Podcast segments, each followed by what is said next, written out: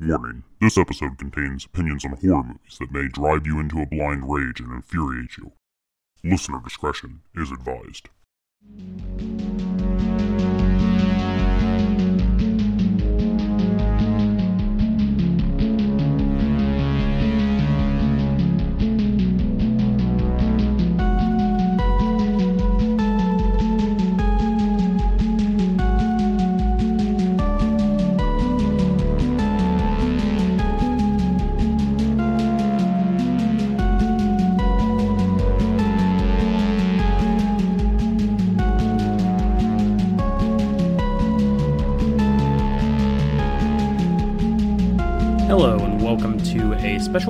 Bonus episode of Screaming Through the Ages here for the month of October. Now, this is going to be one of those year in review episodes, but with a twist.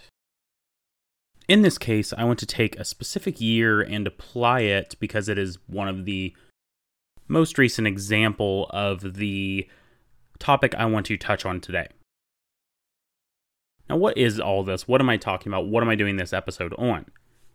Well, I do want to go through first and give some examples of movies within this topic, and then I want to switch to 2018 as a whole, give you my top 25, and then talk about what is unique about that 2018 top 25, or I think so.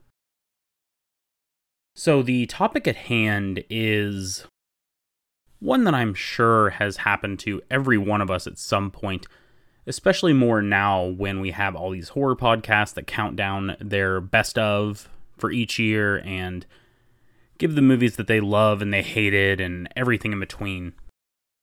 And what I'm talking about is the effect, the main thing I want to talk about is the effect that our opinions have upon horror movies or our opinions of horror movies and how they change based off what other people think. There are several different ways I want to go about this, and several different topics within this. There is the simple fact of hating something and having to scream from the rooftops that you hate it when, you know, everyone loves it. There's that classic anti-establishment thing. There's the topic of you like a movie and then everyone else thinks it's the best thing in the world so you find yourself going down further and further on it and having to kind of move a movie down your list or move your opinion of a movie down on something that you did really like the first time. And then we have the role that knowing people's opinions or seeing a trailer or anything like that and the effect that those have on you before you even go in to see the movie. I mean, it seems more than ever that there are just so many divisive horror films and so many strong opinions on each side. It's almost like you're not allowed to be in the middle anymore. There's also one other thing I want to talk about, and that is the perceived pressure or the pressure of rating a movie a certain score. I'm talking about classics. I'm talking about things that everyone loves, and if you don't give them a certain score, you give them a little lower score than normal you get kind of jumped on for those. So, that is the main driving topic of this episode. Now, as I go through, I want to dissect it from a film by film basis for some of these movies. And I also want to go through 2018 and talk about why that was the prime example of this in my time being within this horror community, anyway, where I felt the most isolated from everyone else who was out there putting lists together. Now, I should tell you, and those of you who know me and follow my ratings know that I'm usually higher than most people. I'm not the highest. There are definitely people who go in and rate movies higher than me, but much like my buddy Brian Scott, I'm going into every movie wanting to love it and wanting to be impressed by it, and I do. And I think that's why I have this higher scale because I try to find things that I like in movies, even movies I hate. I have a hard time giving them below, you know, two stars on Letterboxd, a two out of five stars, or you know, four out of ten. I have a hard time going lower than that. And that's simply because I just do love movies and I just want everything to be good. I want to like everything. I don't want to trash on things if I can help it. Sometimes I just can't help it.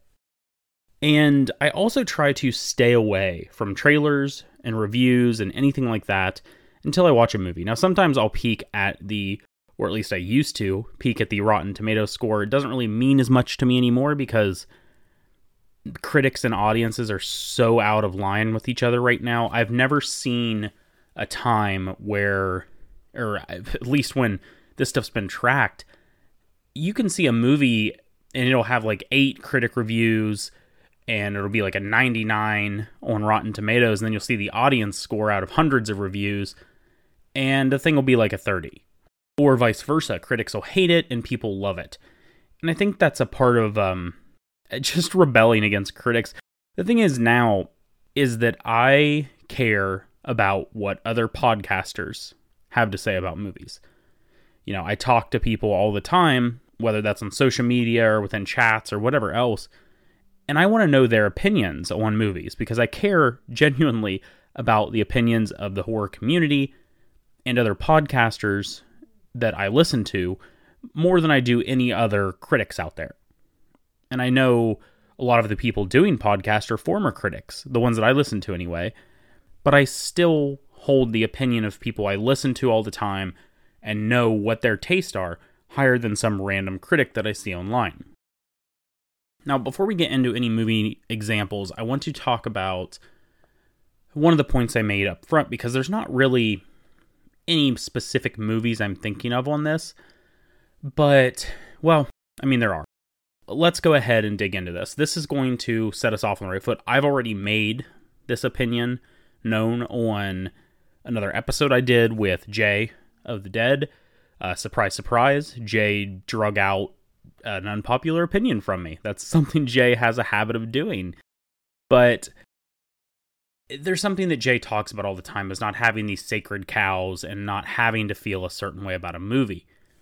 I feel, and I've gotten much better at this from when I was earlier doing reviews on Letterboxd or anything like that, of just giving movies the score I want to give them. Obviously, if I had any concerns about that, I wouldn't have put Amityville 1992 in my top 10 of 1992. You know, I really liked the movie, I put it there. So, the example I'm thinking of is so I came to horror really late. I am younger than a lot of the people that I think I interact with in this community already, being, you know, in my early 30s. And then on top of that, I never really watched a ton of horror when I was a kid. I would catch things on AMC, I would catch things here and there. I didn't rent horror movies. My parents didn't let me rent horror movies. They didn't let me go to see horror movies. And to be honest with you, when I was a kid at that time, I didn't really want to. I had this weird fascination with horror and that kind of stuff, but I would have really bad I don't anxiety, I think is the word I'm thinking of before I would go to bed watching any of these movies. Anytime I saw something really scary, I would think about it for weeks and I would just lay there in bed at night as a kid, not wanting to go to sleep, not thinking of the dreams I would have or you know, anything along those lines. I hated having nightmares. I'd end up, you know, in my parents' room all the time. So I can only imagine what would happen if I was introduced to those horror movies all the time. Maybe I would have gotten over it, whatever. But I was much later. Now that's not saying I disliked horror movies, but and this is a this is a shame. I was talking to Nathan Bartlebaugh the other day, and he was asking me, you know, what was your first horror movie you saw in the theater?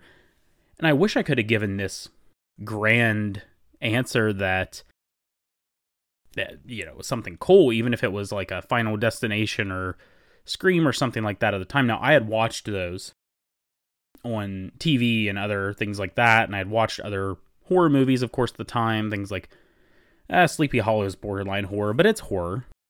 I'll go ahead and say that. And I watched, you know, some of the It miniseries and things like Tremors and all that when I was younger. But the first horror movie I saw in a theater, it was as a senior in high school and I went with, and again, it didn't help that I was young for my class. I didn't turn 17 until the, I think the week before I started my senior year. So I was very young. I was 17 when I graduated high school. I was 17 when I started college. That's just how it was. And as a high school kid at the time, going to a movie with a couple other guys and a couple of girls, what were big at the time? Well, remakes. There were better remakes out there. Unfortunately, we stumbled into Prom Night, 2008.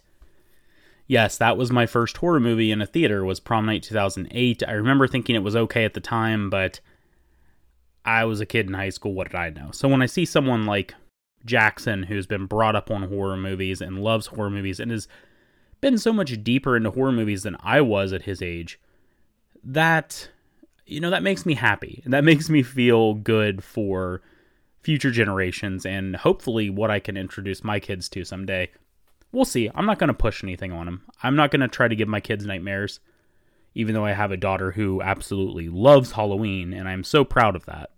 But they're going to be able to like what they like, and I'm just going to have the tools here for them if they want to explore that.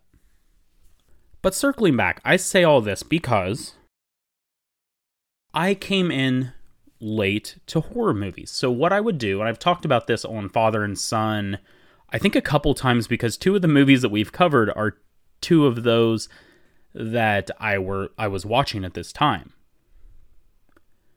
So what I would do when I was in when I was in college, I got I remember getting Netflix streaming for the first time. And we also still had a movie gallery there in this backwater southwestern Pennsylvania town. So I was able to rent stuff as well. But I just remember my junior or senior year staying up and marathoning things like all of John Carpenter's movies, like The Thing. I had seen Halloween, of course, previously and loved it, but seen like The Thing and Prince of Darkness and They Live and things like that for the first time when I was in college. And I would stay up late at night and watch all these movies. I was just really starting to get into it. And around that time, there were things like Rec and Let the Right One In that were hitting and really pulling me in to the genre. And paranormal activity was a big one for me. If I've never told that story, for paranormal activity, I was in college and I lived in the underclassmen dorms by myself, and my friends lived over in the upperclassmen dorm, which was probably a little like it's on. So the back entrance to my dorm was on the same road, just on opposite sides of the street, and it was probably like a probably not even a quarter mile walk to get between the dorms. So not too far from each other, but it was just a back road between the dorms with nothing else out there, and there wouldn't be anyone walking or anything like that late at night. Well, we watched paranormal activity there because listen, it was about 30 minutes to drive to the nearest movie theater. As college kids, we didn't really do that. So there were other ways of watching movies and we heard a lot of people buzzing about paranormal activity. And that's how we saw paranormal activity. We saw it in their dorm room at like midnight on Saturday night with all the lights turned off. And then after that movie, I have to walk back to my dorm at like 2 a.m. There's absolutely no one out on this Saturday night. It's completely quiet, and I'm walking on this dark street back to my dorm to go sleep alone. It was an interesting night, but it's things like that that got me into loving the genre. Well, fast forward and we get into when I'm out of college and I am back at home working in my hometown. And on weekends, especially in October, I think it was pretty much exclusively in October when I would have these weekend marathons. How crazy was I with these? Well, I would actually schedule out based on runtime which movies to watch when to get in the most movies, and I would even factor in things like food breaks and all this. And I would do this for an entire weekend or two in a row. You can tell my social life was booming at this point.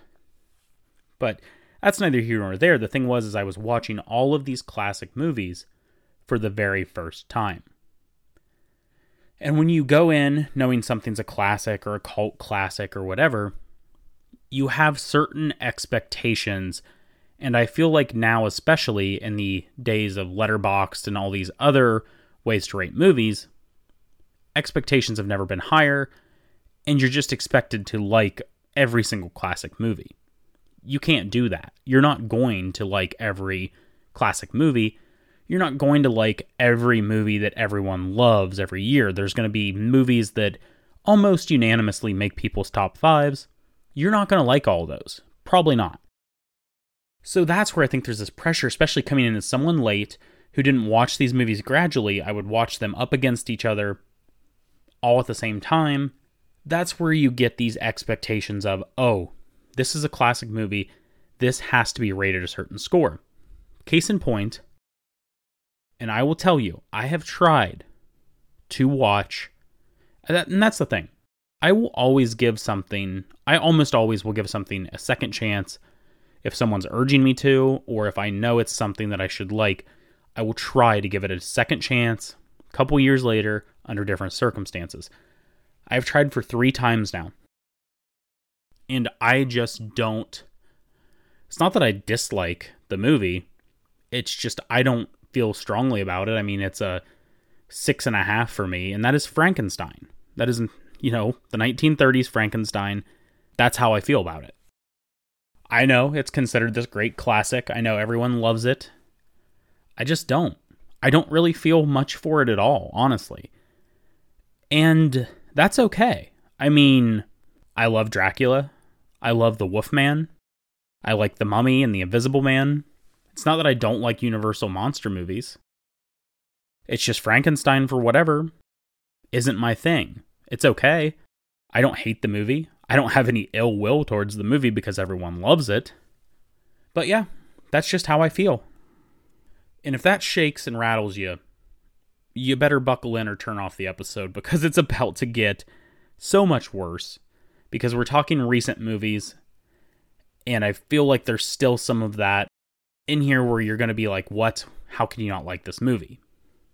But that's the first point I want to make. You shouldn't feel pressured to rate anything a certain way. You should rate it the way you're feeling. If you're not genuine with yourself and your scores, I mean, what are you doing it for? Are you doing it to get attention, to get people to like you, to not have the fallout or vitriol? No, you should just say how you feel and you're going to feel a lot better afterwards. You might get a couple of mean messages and all that kind of stuff, but it's all right. Uh, you know, sometimes if you put Tremors at number five on your 1990 horror movies list, on your 1990 episode, you're going to get some hate, apparently. But that's okay. Rate the movies the way you want to rate them, rank them the way you want to rank them. Just be honest about it. So that's the first point out of the way. Now we're going to get into some concrete examples of some of the other things I was talking about. One piece of this puzzle is people aren't giving attention to a movie, or people aren't liking a movie in the way that you like it, or they hate a movie. So you're going to want to champion that movie. And I've done that a lot. I've done that with The Medium from last year, certainly. I do that with a lot of these weirder movies that I watch and I feel like people aren't talking about enough. It's like, why are you putting this movie so high on your list when there are other movies that are better than that in my mind. And that's what I think we think, right? Uh, the world revolves around us and our own minds. And there's one thing I want to bring attention to, and that is this year's film, The Innocents, which I have been championing all year and will most likely make my top 10 list at the end of the year. And I love this movie. And there's a certain podcaster, Jay the Dead, who over on Jay the Dead's new horror movies gave The Innocents a 5.5. Now, this isn't the first time I've disagreed with Jay. It certainly won't be the last. I don't think we usually link up on a lot of the movies we like, but I respect Jay a lot, and I'm able to say, okay, I got to put my frustration aside with this score that you gave this movie that I would give, you know, a 9 something and you're giving it a 5.5, you know, what's up with that? You got to put that aside. And I respect Jay, I respect his opinion. You've just got to move on. And this is why, and I think that's part of the reason why it drives me to promote this thing even more than I do. Because I want other people to see it there and be like, no, it's not just this 5.5 movie, it's a great movie. Obviously, people aren't always going to care. I throw out suggestions for weird foreign movies all the time because I really do like international horror. Does that mean international horror is going to make up my entire top 10 list? Am I going to move all the international horror movies into my top 10 and bump out the big budget Hollywood films? No, I think if you've heard any of my lists, that's definitely not the case. Especially this year, I think there's going to be a ton of movies that I saw in theaters that are going to be, I think they're going to be dominating the list. Let's say that. And The Innocents, I did not see in a theater. But that's one side of the coin, and that's the easier side of the coin to understand. You love something, other people are tearing it down. You want to go in and protect that movie and promote that movie. What I want to talk about on the flip side is this hating something because people love it or moving it down further because people love it. I think we're all guilty of this. I think when you hear someone's top 10, your first thought is they put that movie there. I've had that a bunch of times. I mean, I've had people think that of my list a bunch of times as well, and that's fine. I want to start this off, and this is where I'm going to go down and talk about all these movies and give examples, starting with the most recent, and then we will work our way to 2018. I'll give my list, and I'll tell you why all of your favorites of 2018 aren't on my top 25 list. Why don't we start with 2022? Now, there's one movie I've been pretty vocal about not liking, and that is the Texas Chainsaw Massacre. Let me give you a little background on how I watched the Texas Chainsaw Massacre 2022. So, I was I was trepid. I was trepidatious about going into this thing. But I was also kind of excited. You know, you've got this big movie coming out on Netflix. I wanted to see it and see how they moved things around. So, the circumstances for this one, I knew nothing about it. But I did speak with someone that I talk to movies about frequently about this movie beforehand. And they kind of made it seem like they didn't like the movie.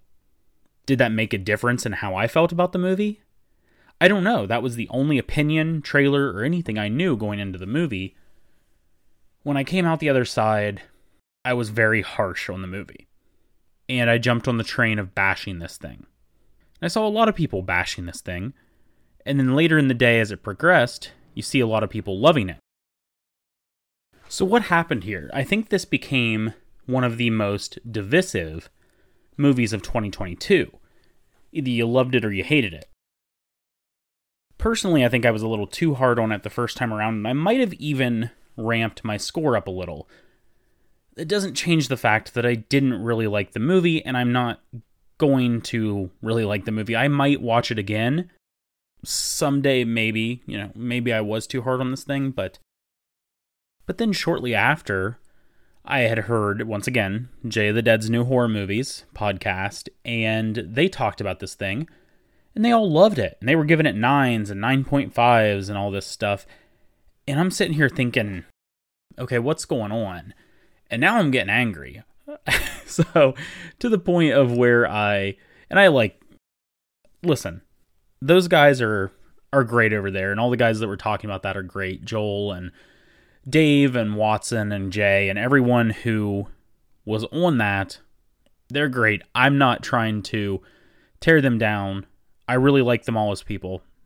Not saying anything else about that but I wrote in and I was kind of um, venting my frustration with the movie and how I thought that there was no way they could come to the conclusions they came to knowing all these people. So, and then Dave and Jay kind of did a reaction to that, and I thought that was pretty funny um, and great of them to even take time doing that. But yeah, not a fan of TCM 2022, and that's okay. Should I have been angry at Jay and Joel and Dave and Watson and whoever else who's reviewing that. I think that might have been the crew. No, I shouldn't. But that's part of our natural response. And looking back, I mean, you can rate a movie whatever you want. I think they were just also relieved that none of them hated it, that they were kind of riding a high there. But that's for them. That's for them to decide. That is their score. I shouldn't have any effect or any opinion on their score. their life's too short to be worried and get worked up over something like that. So that's one example from this year. Another one is actually a movie I like. And this is a little bit of a different twist. And that is the sadness from this year. Now, the sadness is something I heard hyped through the roof before it ever released by a couple people that frequent, you know, the Facebook community. I think Jason Widgington and Amanda Lee both absolutely adored this thing. So I had those expectations going into this movie. And I love especially Asian horror films. So I was going in thinking this was going to be the best thing I ever saw, this and that, and heard it was pretty brutal and all that, but I went in anyway. I came out on the other side and I really did like the movie, but it didn't blow me away. And I was expecting to be blown away by it. Now, what did I come down on this movie at? Probably around an 8. I would I think I came down about an 8. Which is still a good score. I mean, for me, I'm really happy when I see a a 7, a 7.5 out of 10. And an 8's going up even further on that scale. I really do like this movie. But there are, a lot of people out there, and this is their favorite movie of the year, and for some, their favorite movie in several years. So now I'm starting to get these feelings in my head of, oh, the sadness is overrated. And preparing myself for the best of 2022 list by the podcast and people out there that are going to have the sadness number one or number two when I'm it's probably going to sit around the middle of the pack. It will almost definitely at this point make my top 25 when I do my episode. We'll have to see where it lands and how the rest of the year ends out. But it's in solid enough footing right now that it probably will. And again, I like this movie. I have to stop myself a lot and say, why are you caring about how other people think of this movie? And why are you caring that people are way higher than you on this thing? I'm way higher on a lot of things that people think are just complete trash and garbage. So here's here's my thoughts on the sadness. It's a good movie. I like the movie. I shouldn't be penalizing it for anything that anyone else says. Jason is allowed to love this movie. Amanda is allowed to love this movie. I shouldn't care about it. And at the same time, I should be helping to celebrate this movie instead of feeling any kind of negativity about it because you know what? I really do like where the ending of this movie goes. I like a lot of things in this movie. I'm just playing back in my mind through this movie now. And I'm liking it a lot more than I've been putting it down. You know, ever since about a couple weeks after release when everyone was getting around to seeing this, the movie just kept moving down in my mind and down in my mind because people were loving this thing and I wasn't, even though I really liked it. But now I'm just sitting here thinking about it. Yeah, it's going back up to where it was, I think, when I first watched it. So that's a lesson to learn is just because everyone else is loving this thing, there's no reason to have to have a differing opinion. Now, I have I'm a good deal below what other people are giving this. And I still do think it's a must watch. I mean, if I'm given a top 25, most of those I'm going to say are must watches, or why am I even recommending them in the first place? A lot of people say, you know, you don't need more than a top 10. You should stick with your top 10, and that's it. Anything else is too more. The thing with me is, I want to appreciate and elevate a lot of these horror movies, especially the smaller ones that I like and maybe people aren't talking about as much. There's no way for me to do a top 10. And I seriously respect anyone who does a top 10 and stays at a top 10 because that is tough business, especially last year I watched well over 100 horror movies. This year, I'm probably on pace for 80 or 90. Still, that's a lot. That's a lot of horror movies, and it's hard to. I mean, you're getting down, if you're doing just a top 10, everything on my top 10 list is going to probably be an 8 or maybe even an 8.5 and higher some of these years. Now, you go back further, it's harder to build a top 10. It's It gets more confusing and muddled, but these recent years have just been so good that it's very hard to do a top 10. Okay, so that was 2022, the little couple of blips on my radar from this year. Let's go back a year further. I want to talk about one of the most divisive films that I think we've had in the horror community for a while, and that is Malignant. And I think, like I have illustrated, that a lot of times there is piling on something, or you're hating something because people love it, you're hating it out of spite, this and that, whatever, whatever the reason may be. Malignant, I don't know if I really felt a lot of spite for this movie. What I felt for this movie was genuinely you didn't like it or genuinely you loved it. I don't think there was there wasn't much in between. There were people that were in between on it, but as someone who loved this movie and had it number 4 on their 2021 horror movies list, yeah, I absolutely loved it, but it was just it's crazy seeing how far apart people were on that movie. I mean, you had people giving it perfect scores and you had people giving it way on the other end hating this movie. And I could absolutely see it. But I think Malignant, more than anything, we were getting a lot of honest opinions on that. I don't really think people were hating it to hate it, at least from what I was seeing. I think it was pretty genuine. And that was a good example of that. And we'll get into a movie from 2021 here next. But Malignant was a different story. I can absolutely. Now, there are certain movies that I have no idea how anyone could put them as their number one. Malignant is one of those ones where I absolutely understand if you have it number one, and I absolutely understand if you have it at like number 100 out of 100 movies you watched. I think it's a very well made movie, and it's much more made for me with the kind of homages it's sending up. But absolutely understand that one. Malignant is not a movie that you're going to hear me argue with you about if you hate it. I'm going to love talking to you about it if you loved it, but this isn't a movie that affects me either way, regardless of where you rate it, because I know I love it. I know people hate it. I can see that. And there are other movies like this, obviously. If I think about Wrong Turn from last year, which I really liked, I did really like, but with the amount of strong movies, I mean, I think I still gave that thing like a 6.5, bordering on a 7, and it was nowhere near my top 25. But when someone puts that around their top 25, I'm like, yeah, I'd absolutely like that movie. I've got nothing wrong with it, nothing bad to say about it. But those are those certain movies where I don't mind if they've been elevated. Something like Color Out of Space, which I liked a whole lot, and some people were having as their number one of the year.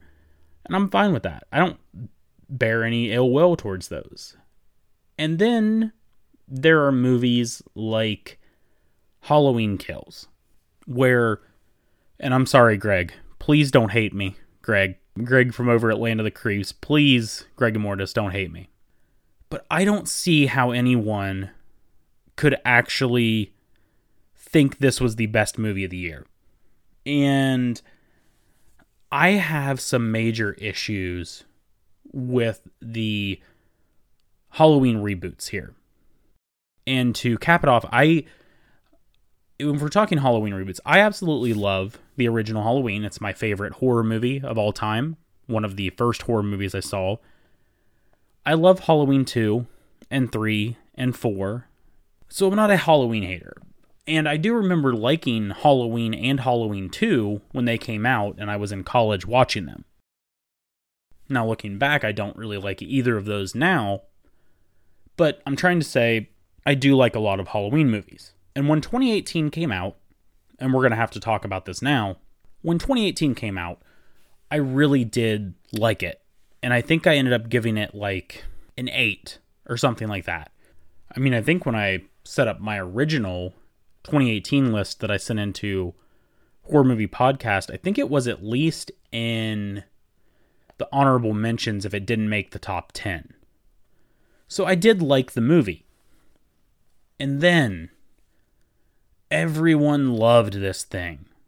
And it was number one on people's list, number two on people's list. And I was thinking, uh, that's a bit high. I mean, there are some bad elements of that film there are a lot of really good things, but over time, I gradually dropped the movie down on my list a few spaces here and there when I would think of something else I didn't like about the movie. Well, I got to a point where I was like, okay, that's enough. Let's rewatch this movie, let's reassess, and stop messing around with my ratings. It's either going to go up higher back to where it originally was, or it's going to plummet. Well, it fell quite a bit on my rewatch. So much so that I moved it down to, I think, a 7 or so, or maybe even a 6.5. It fell quite a bit from my initial rating. And, you know, did that movie fall because of all the buzz it was getting from other people and I just thought it was overrated? Did it fall because it just didn't hold up on a second viewing? I don't know. I really don't know what's the cause of it. If I really didn't like the movie, or if outside forces had any impact on that. So that's my stance going into Halloween Kills.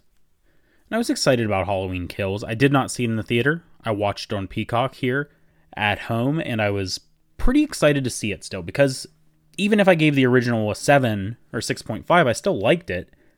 And then I watched the movie, and it became very clear to me that 2018, first of all, was a lot better than this one, and that there was an inherent problem in the writing and dialogue of Halloween Kills for me. And then I had to see people loving Halloween Kills and just generally saying how much they loved it and how it's this old throwback and it doesn't matter if the characters are good or bad. Same thing came up in TCM. Now, listen, I'm no snob. I love a lot of the 80s slashers. I really do. I don't necessarily need good acting all the time. But when your characters are all detestable and have terrible lines of dialogue, which I feel like that is for the most part what went on in Halloween Kills, there was a lot of bad stuff in there. I don't even want to bring up the atrocious hospital scene because that's the low hanging fruit. And what we get, a lot of people thought, you know, that final confrontation with Michael was cool. I thought it was pretty lame and just not good at all. But there are not a lot of people that share that opinion. A lot of people still think this is fun and it's a fun movie. I think maybe the Real Talk guys share in my you know, less than stellar opinion on the David Gordon Green films. And that's why I'm not at all excited about Halloween Ends. I'll watch it, but I'll go in with the absolute lowest expectations. I think that's probably part of why I did not like Halloween Kills is I was already on a sour note with the original movie. And Halloween Kills as you can imagine, I don't I didn't destroy it. I mean, I think it's like a 5.5 or something for me. I know a lot of people it's a 10 or a 9 or at least like an 8 or something and they really liked it. For me, it's nowhere near my top 50 even from 2021. I just don't think it was a great movie and I think it was jumbled and disjointed and yeah, I didn't like a whole lot about it. And that's just that's just what happens sometimes. You're not always going to come away and like a movie that everyone loves. And I think this new Halloween trilogy is a good example of that. Now, I'm not going to make any comments on Halloween Ends yet because I haven't seen it. But this is one that hurts because I wish I could be there loving 2018 and Halloween Kills with everyone. But I just truthfully can't. I can't be less harsh on these films. I've got to say what I need to say about them. And yeah, it's going to be a pain point again if I don't like Halloween Ends because I know that a lot of people are going to have Halloween Ends high on their list. All right, if you haven't turned this thing off in a rage yet, we're going to keep on moving and jump up to a different year. Okay, so this isn't going to win me any points from the Father and Son Watch Horror podcast they'll probably never invite me back on again. But there are a trio of movies that I need to discuss that I just didn't like a whole lot and didn't resonate with me. I should preface this by saying I think 2020 is one of the deepest years in horror that we've gotten in recent memories, even with the shutdown. I think people were scrambling to get all of these lower key movies out and everyone was buying up everything they could. I think it was very strong. That's why these three movies kind of got lost in the shuffle. First up is Relic. And with Relic, probably about a third of the way through or halfway through that movie, I was loving that movie. And yeah, I don't know. I there was just some point when it switched and my mood turned to disappointment instead. And that was the first one. Now, I don't bear any ill will against any of these movies at all. I don't have any strong feelings against them, especially because I think all three of them are around a 7 for me. I don't I don't dislike these movies at all.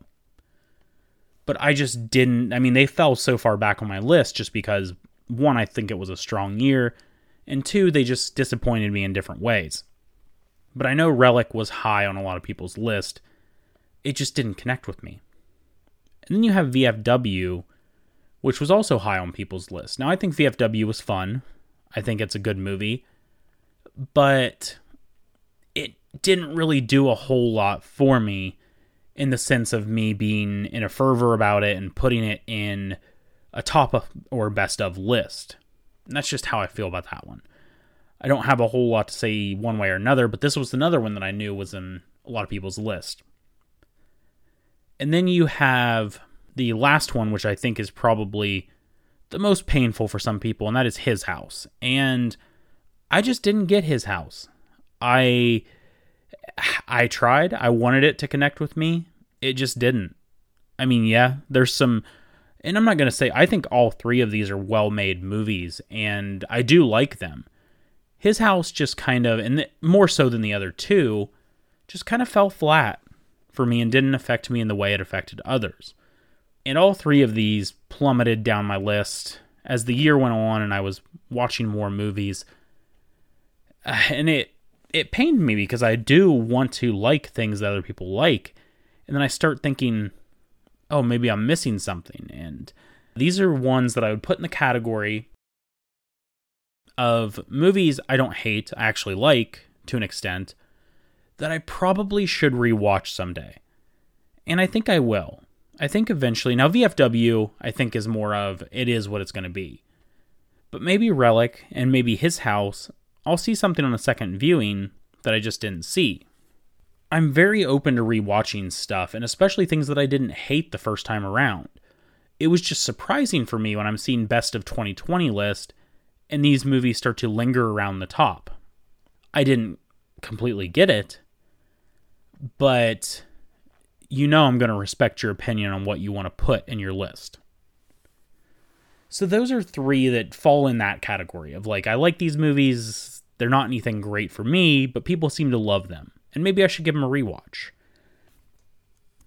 And then we have one more short stop to make before we get to the meat of, you know, the 2018 year and why it was so bad for me. Now, 2019 is a weird year. I think my top three are ones that would find their way into most people's list of that year, if not like their top 10 or higher, you know, not higher up on their top 10 list. Then we get into a string of movies where I don't know if people would. It's the opposite way. You know, I love these movies and other people don't feel so great about them. And that's okay. 2019 is a topic for another day. I think 2019 was a very weird year for me because you do have these big theater experience movies, and then you have a lot of these theater experiences that fell flat for people. You have a lot of the weird indie movies that could go one way or another. Um, you've got some remakes that I, for the most part, I'm trying to remember what other remakes there were, but I know there were at least a few that I really liked that people didn't necessarily care for. That's about the only hint I'm going to give you on 2019. But there are a couple of movies in 2019 that I honestly just did not care for. And oh man, if the if the Halloween thing didn't get me crucified, this next one is going to get me. But the two movies that I thought were overhyped out of 2019 and movies I just didn't like a whole lot were Tigers Are Not Afraid and The Lighthouse. I don't like The Lighthouse. We're just going to be upfront. Eggers' other films I really like. The Lighthouse is not my thing. I started off liking The Lighthouse. I was very excited to see The Lighthouse. It doesn't matter if I rewatch this movie, it's not going to be my thing. It just isn't. And that's okay. It's not my type of movie. People love this thing. People were over the moon about The Lighthouse. And we're just going to leave it there because I don't know what else to say about The Lighthouse except for didn't really like that much. Now, Tigers Are Not Afraid fit into that category of things like His House and movies like that. And I should preface this by saying I watched this movie in the hospital while we were waiting for my wife to give birth. So maybe the circumstances weren't necessarily right for this one. I don't dislike Tigers Are Not Afraid, I just don't get the big deal or the big hype around it.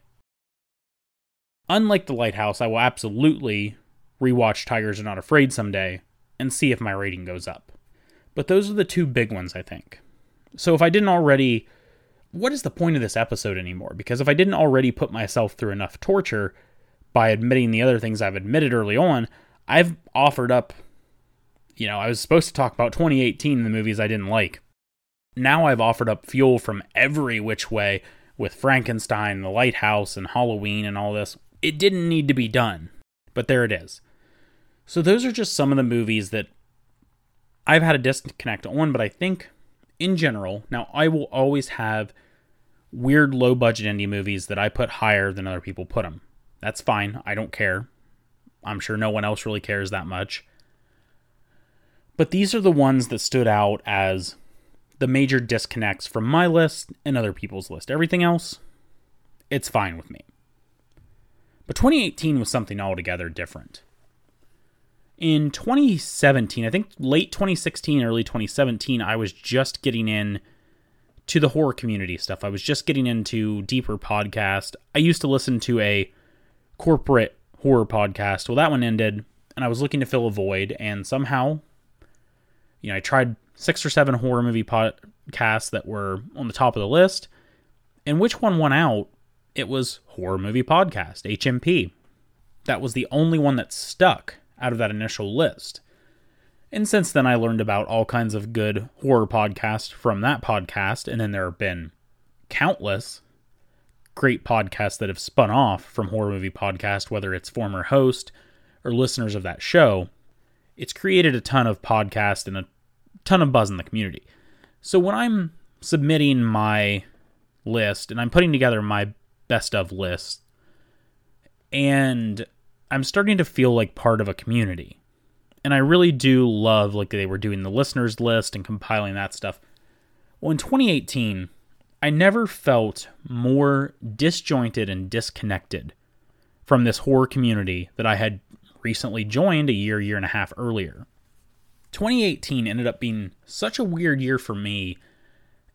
It's honestly one of the weirder best of list I think that I have it's pretty it's pretty shoddy at points. I mean, there there were standouts for 2018 that I loved and a lot of people loved, and they're at the top of my list for sure. But after those couple, I think there's a big drop off. And then you start to get weirder stuff where it's, you know, one of those years where there's not a big hard hitting movie. I think last year was one of those where there it wasn't a consensus top three movies. You know, these are the best three movies. You just kind of have things all over the place and you get all these weird different lists thrown together. Well, that was 2018 for me because a lot of the mainstays that were hitting high on people's list were at the bottom of my list. So it was it was a rough year for that aspect. Before we talk about any of those, I do want to give you, and this is my new and improved 2018 horror movies list. Now, with everything else going on and preparing for October and all these big episodes I'm doing, I didn't have time to go back and revisit the movies that I didn't like initially. I've revisited some of those before, but there are still a few that I need to rewatch and reassess and see how I feel about them. I did watch a couple of new movies though that I hadn't seen before because honestly, I didn't have time to finish out my 2018 list. There are probably about six or seven movies left to watch for 2018. Most of them have lower scores on Letterboxd, which doesn't mean I won't like them. And a lot of them are, you know, international films that most people haven't watched anyway that I've seen on a list here or there. And they're probably going to be hard to track down. So I didn't have time for all that. I did watch three new ones and rewatched three others to prepare for this because there were three movies I wasn't sure about. And there were the three top new movies that I hadn't seen before that I wanted to see. With all that being said, let me go ahead and give you my top 25 in Screaming Through the Ages fashion that I, you know, I'm going to do for these year and list every time. Let's give you my top 25. And keep in mind, this has changed a lot since the initial 2018 list that I sent over to HMP just because I've rewatched some stuff, I've watched newer stuff that I didn't catch at the time, it's a lot different. But it's still not less alienating, and you'll see what I mean here in a minute. So this list is a little weird. It's comprised of, I mean, if you compare it for a minute with the year later, 2019, when I had 13 out of my top 25 movies be these, what I'm going to call theater experiences. You know, they're not necessarily by big studios, but they were put out in a theater pretty widely available. My 2018 list has four of those, and that's it. And it's not like the 2020 list where we couldn't go to the theaters for a whole lot of the time. It's just there's only four of those. And then there are seven international foreign language films on here, which is really no surprise if you know me. And then there's a few of those, you know, bigger profile Netflix exclusive type or streaming exclusive mo- movies. Oh, there's more than that. There's like five or six of those, honestly. So you would expect that from 2020, but this was just a weird. I'm telling you, this list is weird. So let me get into it here and count down from 25, just like the late great Casey Kasem. So number 25 was What Keeps You Alive, and this is one that I just watched this week preparing for this episode. I really liked it. There are things that I didn't like about it, but hey, it was a pretty solid survival movie. You've got Unfriended Dark Web, which I would have never given a chance before. I think that's a really good movie. I think it's a really solid, fun movie.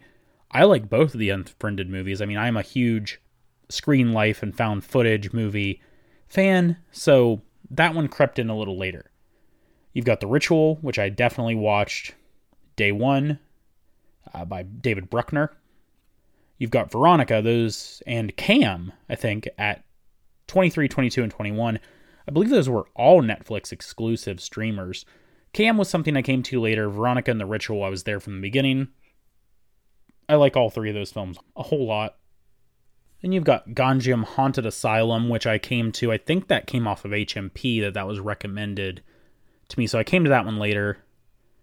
And then you've got Tau, T A U, at number 19. And and sorry, Gonjiam Haunted Asylum was number 20. Tau's number 19. And how much of that was because Maika Monroe is in it and I, you know, big Maika Monroe fan? We'll never know but I did really like Tau when I came later to that one.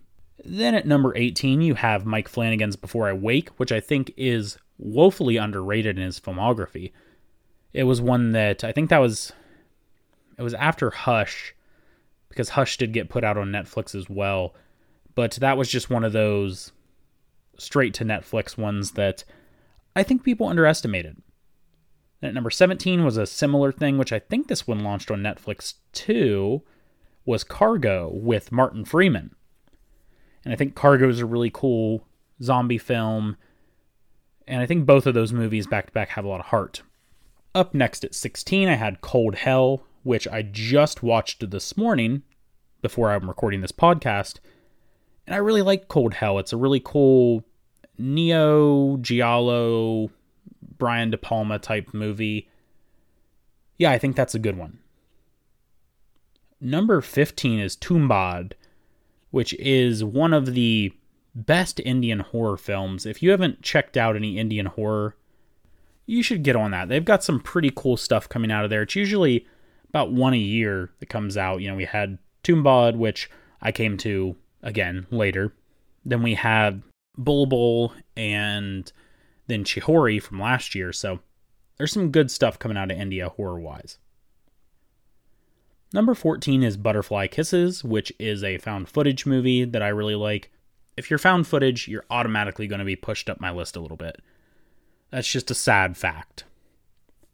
Number 13 is Pyewacket. This is one that I think people were less high on than I was, but you know, I really liked Pyewacket. I think it was a cool witch movie and maybe a little underrated at the time. Time will tell. I think there's a theme here that a lot of these movies were unsung or underrated that I've talked about so far. Number 12 is one that's not going to please the masses, and that's You Might Be the Killer. I'm sorry, but having Alyson Hannigan in this meta comedy horror movie, I just loved it, even though I know it's not for everyone. At number 11, you had Apostle, which was also a straight to Netflix movie by Gareth Evans, who, if you have not seen The Raid Redemption and The Raid 2, you need to go see those. Some of the best martial arts movies I've ever seen. And Apostle was this great folk horror film. I'm not going to get into a whole lot of it, but I think that was a lot of people were giving that one buzz. And my top 10, we've got at number 10 the classic Indonesian film by Timo Tjahjanto, and that is May the Devil Take You. And I really loved this movie. I really love Indonesian horror, and speaking of which, The Raid and The Raid 2 were both filmed in Indonesia. So, May the Devil Take You, and I really liked its sequel as well. Number 9 is a movie that I've pretty much always loved since it came out. Now, loved is maybe a strong word because this is still, we're still in like the 8 range for me right now. But it's Hellfest. I saw this thing in the movie.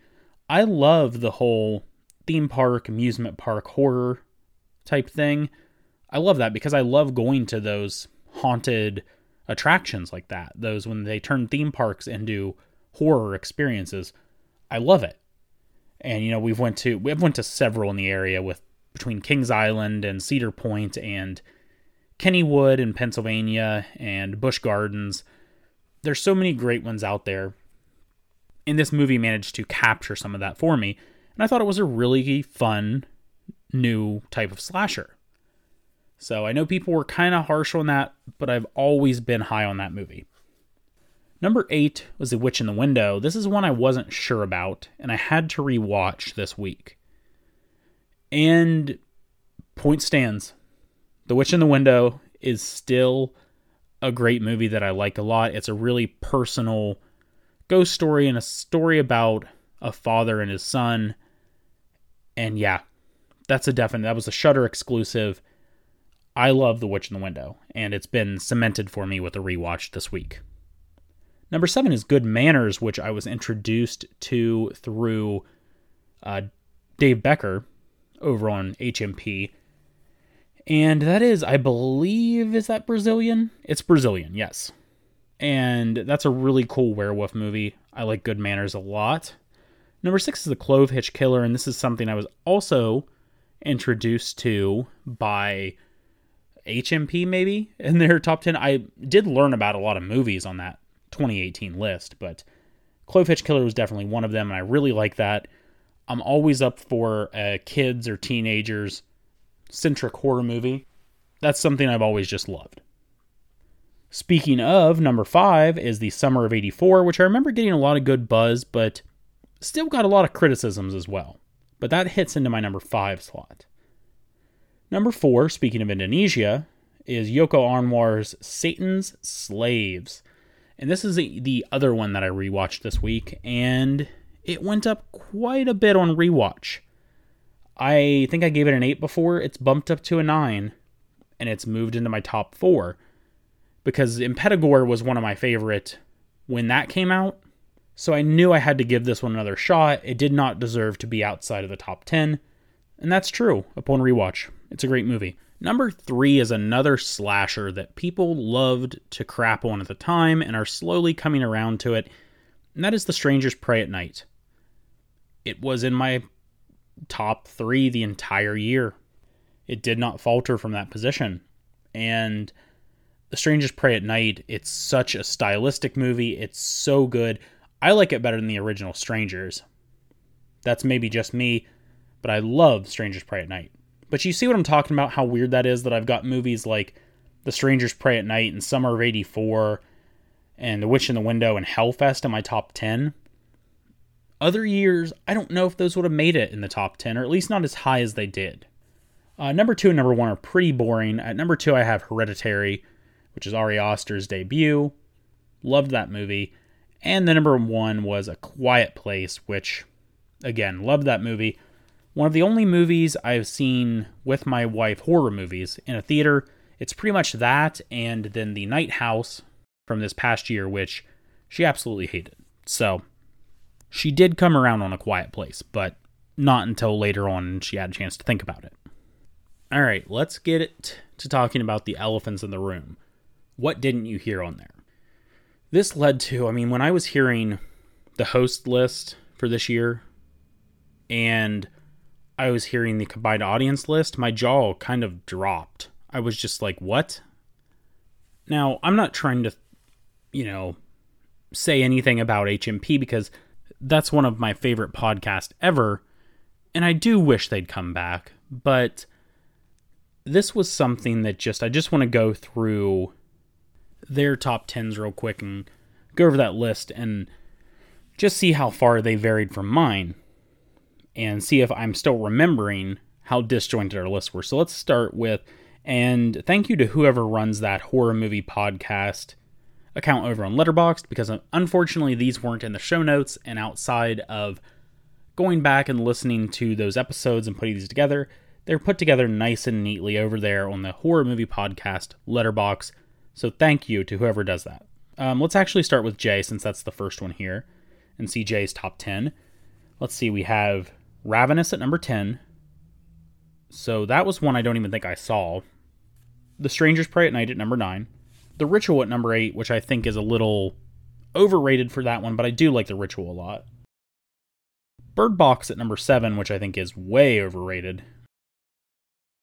The House That Jack Built at number 6, which I've never seen. Hereditary at number 5, which I'm perfectly fine with. Halloween at number 4, which we know did not make my top 25. Satan's Slaves at number 3, which is incredible that Jay has it up there.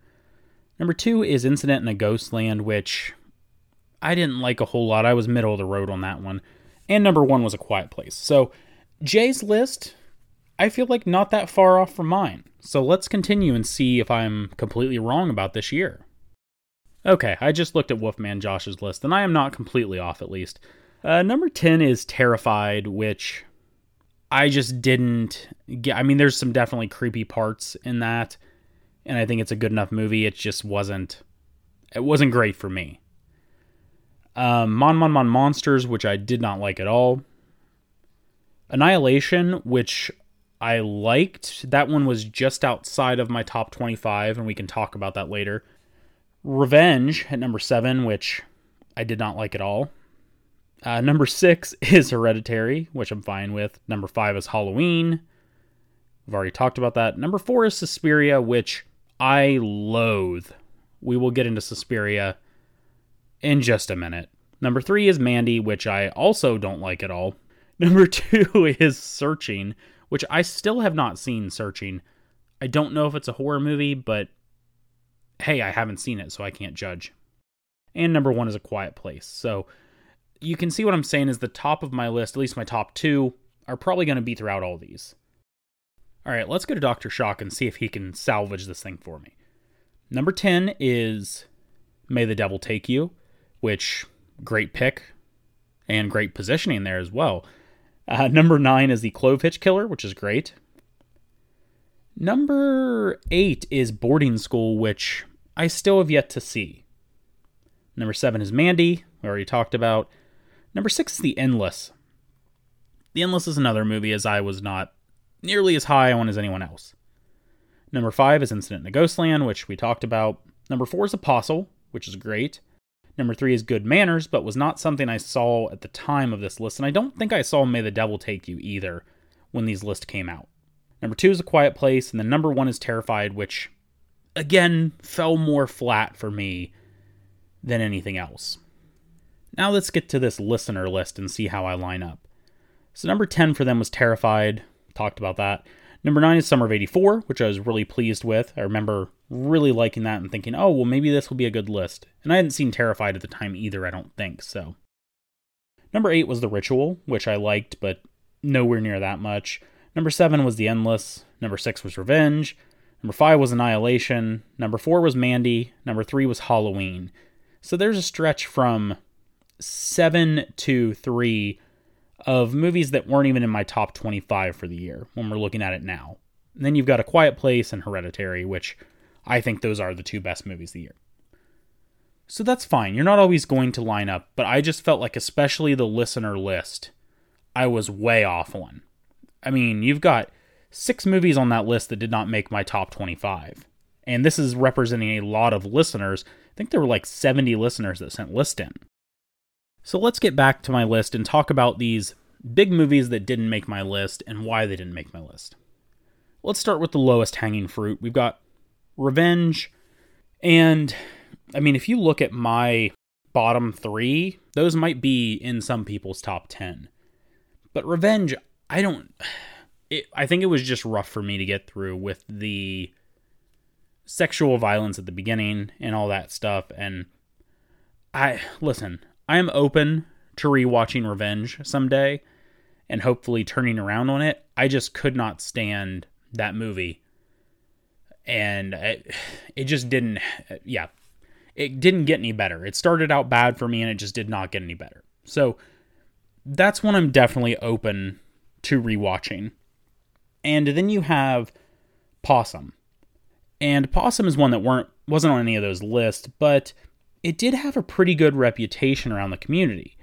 Now, I watched Possum and thought it was one of the most dull experiences that I've had in a horror movie, really. I didn't like Possum at all. Possum is not one that I'm I care to revisit. I'm happy living in the I don't like Possum camp. That's fine. Now, next up on the bottom of my list is Mandy. And again, if everything else didn't get me already, this is going to do it. This is going to do me in. My podcast is going to be canceled. I'm going to be done. Let me set up the scene for Mandy. So, Mandy came out in September, I remember. It came out the Friday that was a week and a day before my wedding. I got married on the next Saturday. My wife was out of town because she was in another wedding the weekend before ours. And I was home alone. This was before I had kids. I saw something about Mandy a few weeks earlier. I think like Bloody Disgusting or someone had it on their website. I was like, this sounds awesome. I have to watch this the first night it's out. So that was all I was thinking about that day is going home, renting Mandy, and watching it. So I did. I didn't see any reviews. I hadn't heard anyone talking about it. I was completely blind on this movie. I rent Mandy. I watch it. I can't tell you how underwhelmed I was with Mandy and how the over the topness just went right over my head and I did not connect with that movie in almost any part of it. Mm, and then you start hearing rumblings of Mandy being people's favorite movie of the year, and me sitting here with my jaw on the floor. And I just couldn't connect the dots. I was just trying to figure out why why is Mandy getting all this praise? Why is Mandy up so high on this list? I to this day, I mean maybe the visuals are cool and everything like that and People can argue the same thing about movies that I like for sure. But I still can't understand the appeal of Mandy. Mandy is a movie I probably will never watch again because I was able to grasp everything that happened in Mandy. That's not like there was some higher meaning or anything like that in Mandy. It was just a visual showcase and masterpiece and I that's what I'm hearing anyway and I it just did not connect with me. It was a swing and a miss. while we're talking about movies I absolutely hated and one that is not on my list at all, why is that? Because an hour and 45 minutes in, I had to turn off this snooze fest. Let me talk to you about Suspiria 2018. Anyone who knows me knows that Suspiria 1977 is one of my top three all time horror movies. I love that thing. And I love Dario Argento and so many of his films. He's one of my favorite horror directors you know, period.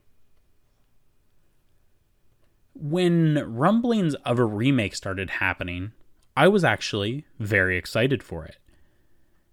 And I really wanted to rush out and see this thing. The problem was is it was playing at limited theaters around me and I just you know, we went on a honeymoon not too long before that and for whatever reason I was just not able to go see this movie in theaters but luckily or unluckily, it came to Redbox just after the turn of the year. This meant it wouldn't make my top 10 list for HMP, but there was a chance it would make my top 10 list overall. I mean, I loved the original. I'd love to see a new take on it. And then I started seeing images coming out of the movie, particularly the one that is still on Letterboxd with all of them in their very best Leeloo cosplay. And I started to sour on the whole thing. And then I watched it. And the more I watched it, the more angry I got. And the more miserable I felt. And the more I just wanted to take this rented disc out and break it in half. This was one time, and listen, yeah, I can very much I'm not the most per- I'm not the person who is the most precious about the things that they love and the older things that they love. I mean, I actually to some degree like all of the Star Wars sequel trilogy even though you know, I was a huge fan of the originals growing up and those movies aren't the same thing. They don't do it justice really. I can look past that and like those. I don't get so defensive with the things that I love that I'm not open to seeing something new. Although turns out with the Halloween remakes and the Suspiria remakes, not exactly good for a couple of my top three movies. Now, if they remake an American Werewolf in London, I'm probably not even going to watch that. That will complete my trifecta at the top, and yeah, it's probably not a good idea to watch that. But long story short, that ends up not even making my list because I couldn't finish the thing. I had so much disdain for it. Now, I am open to rewatching this at some point, but wow, was I so incredibly off put by that movie. And that is most definitely my most hated movie of 2018. And then I start seeing it in people's top 10 list and people talking about how great it is. And, you know, I am open. I'm open to rewatching it. But I just really hope that I come up on that one a little bit. I don't know. Same thing with this next one I want to talk about, which is Terrified. That was obviously in a lot of people's best of list. And I think there's a sequence in a bedroom with a camera that I really like. The rest of the movie kind of fell flat for me, but I'm for sure open to rewatching that at some point. Another movie that I don't really have hate or dislike for is Incident in a Ghostland. I just didn't like it that much. I'm only mentioning it now. I don't really have strong feelings just because it was in top 10 list on HMP.